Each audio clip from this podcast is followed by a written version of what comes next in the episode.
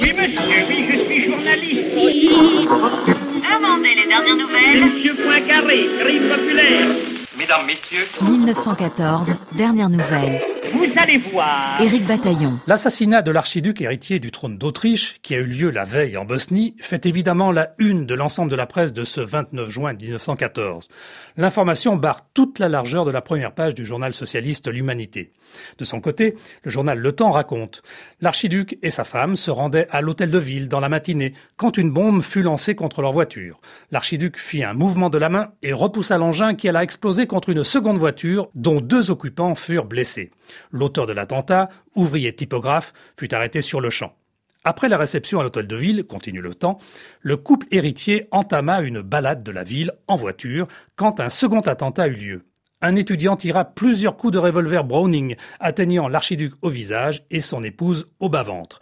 Blessé, le couple expire un peu plus tard à l'hôpital.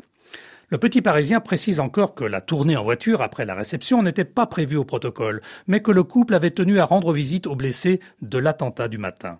Quant à l'étudiant, il avance des motifs nationalistes pour justifier son geste.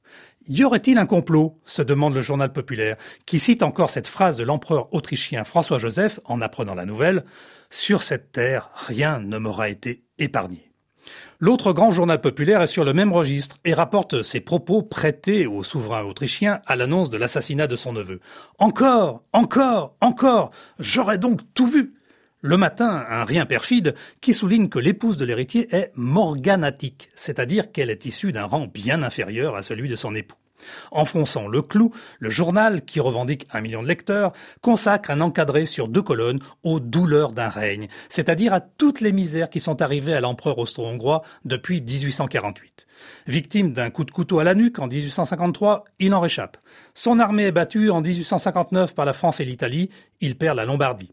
Son armée est encore mise en déroute à Sadova en 1866. Il doit renoncer au duché d'Elbe, puis la Vénitie, et doit quitter la Confédération germanique. Son frère Maximilien est fusillé au Mexique en 1867. Son fils unique Rodolphe se suicide en 1889. Et l'impératrice Sissi est assassinée à Genève en 1898. En ce 29 juin 1914, l'empereur se demande si l'attentat de Sarajevo n'est pas le coup de grâce.